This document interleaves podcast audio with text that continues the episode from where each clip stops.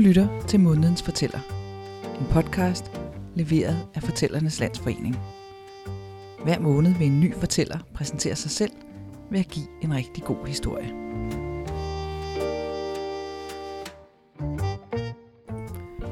Månedens fortæller i denne måned er Mads Lund, og her får du hans historie om soldaten og tjeneren. Rigtig god fornøjelse. Soldaten og tjeneren. Eloi, Eloi, lama sabachthani. Eloi, Eloi, lama sabachthani.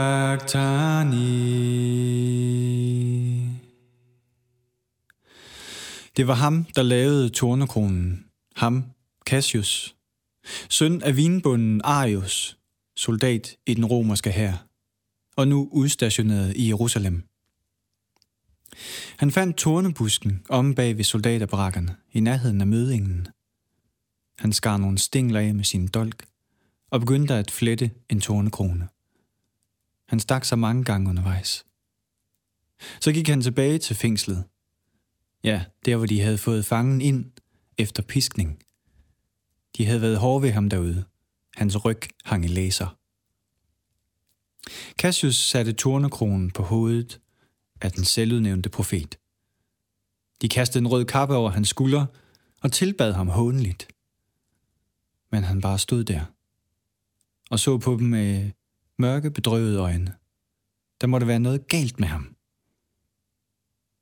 Pontius stod på balkongen og så ud over den rasende folkemængde. De ville have profeten dømt, men Pontius selv, han fandt ikke nogen skyld hos denne selvudnævnte profet. Han forsøgte at købe ham fri ved at give dem Barbas, morderen. Men de pegede stadigvæk på profeten. De gav Barbas fri. De ville have ham dømt. Så Pontius han vaskede sine hænder og gav folket ret. Der blev fundet et ekstra kors, som han selv måtte bære. Soldaterne skubbede ham ud gennem porten sammen med de to røvere, der blev dømt den dag. Udenfor var folkemængden tæt. De kastede sten efter ham og råbte efter ham. På hvert gadehjørne i Jerusalem, der stod en selvudnævnt profet og råbte op. Men hvorfor var de blevet så vrede på ham her? Cassius måtte gå foran. Han skubbede folk tilbage med sit spyd. Hvis han ikke havde været der, så havde de kastet sig over profeten og flået ham i stykker med deres barnæver. Turen ud til hovedskalsklippen gik langsomt. De måtte få en tilfældig forbipasserende til at hjælpe med at bære korset. De lagde de dømte ned, navlede dem fast til deres kors og rejste dem op. Tilgiv dem, fader, for de ved ikke, hvad de gør, havde han sagt, da han blev rejst op. Han måtte være en galning. Dem var der mange af her i Jerusalem. Da de tre kors var blevet rejst, så begyndte ventetiden. Cassius var i et ondt humør. Han havde hovedpine. Han havde lyst til vin. Han så over på Jerusalem, der rejste sig derovre på bakkedraget med sine hvide mure. Denne støvede, elendige, fattige provins. Han havde den. Han savnede Rom. De levende handelsgader, der var fyldt med boder, der duftede af krydderier, boder med farvede klæder. Han savnede badene, kvinderne og de livlige diskussioner. Han savnede musikken og festivalerne. Han havde været her i Jerusalem i fire år, bekæmpet oprør og bygget veje, men der var stadigvæk fire år tilbage. Han savnede Rom, men frem for alt, så savnede han sin fader.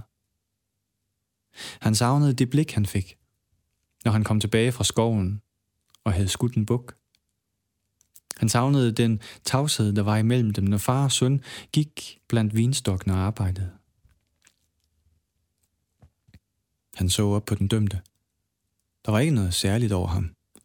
Han lignede de to røvere, der hang på hver sin side af ham.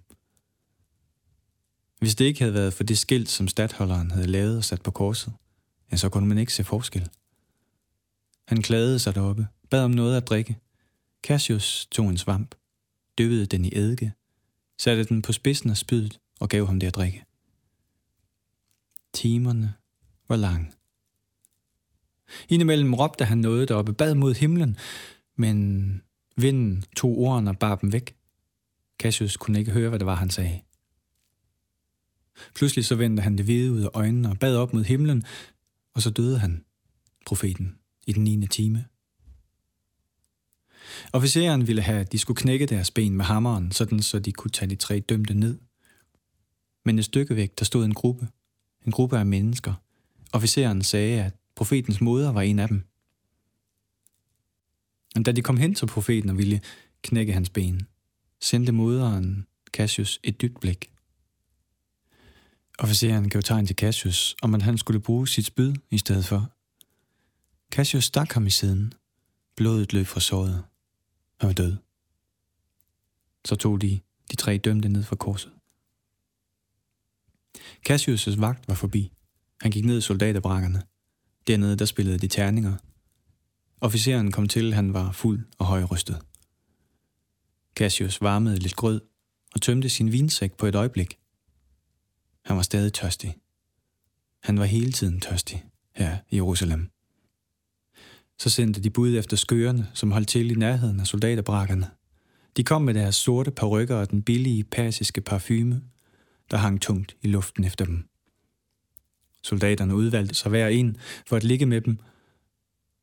Og bagefter så sad Cassius og så på hende, der lå på hans leje. Hun var ung. Kan vide, hvor hun kom fra. Syrien. Ægypten. Havde hun som lille pige løbet ned af de grønne enge, der var gederne græssede.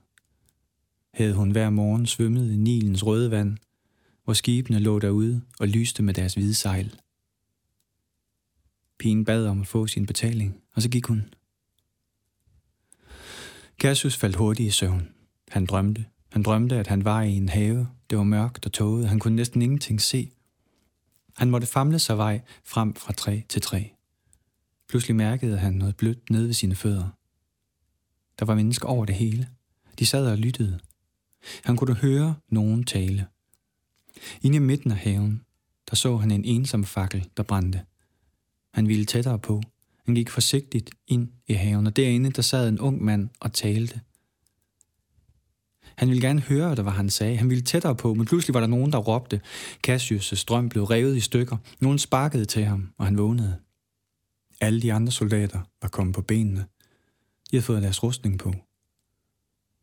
Cassius selv, han fandt sin egen rustning frem og arbejdsredskaberne og stillede sig op i gelædet. Officeren marcherede dem alle sammen ud af soldaterbarakkerne, og derude, der bagte morgensolen ned på dem. Kvinderne samlede deres børn op, og mændene klemte sig ind mod husmoren, for ikke at komme i vejen for den røde slange, der sne sig op igennem byen. Cassius, han så rundt på de andre mænd, der gik ved siden af ham. Støv og sved dryppede af dem. Han kæmpede med disse mænd. Han spiste med dem. Han drak sammen med dem, men han kendte dem ikke. En kold bølge af ensomhed skyllede ind over Cassius. Hans arme og ben blev tunge. Det var som om han gik i vand. Endelig kom de op på byggepladsen, hvor slaverne allerede var i gang. Med en kran blev de tunge stenblokke hejst op på muren, der udgjorde templets yderste mur. Soldaterne blev sat til arbejdet. Cassius han fandt sin økse frem og begyndte at bearbejde træet sådan, så det kan bruges som stolper. Ingen af dem sagde noget.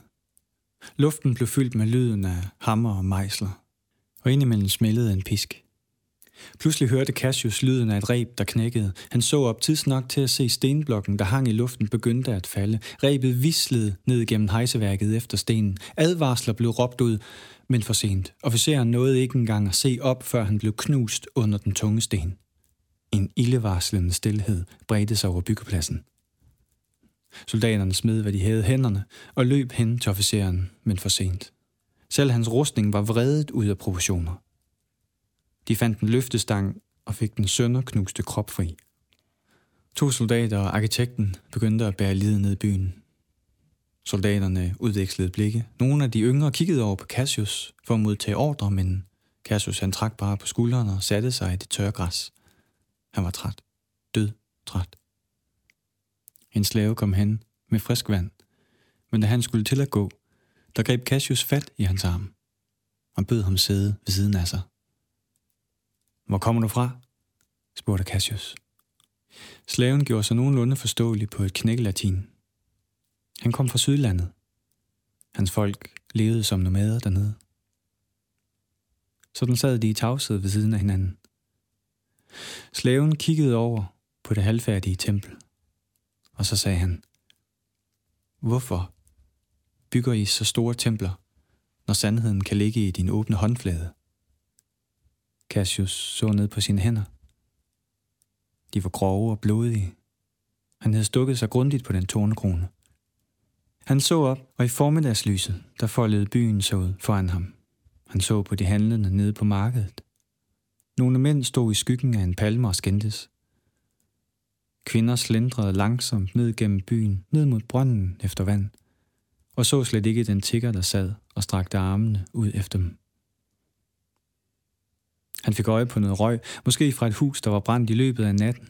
En tynd, fin røgsøjle steg op mod himlen, hvor solen hang og lyste over de gamle bjerge.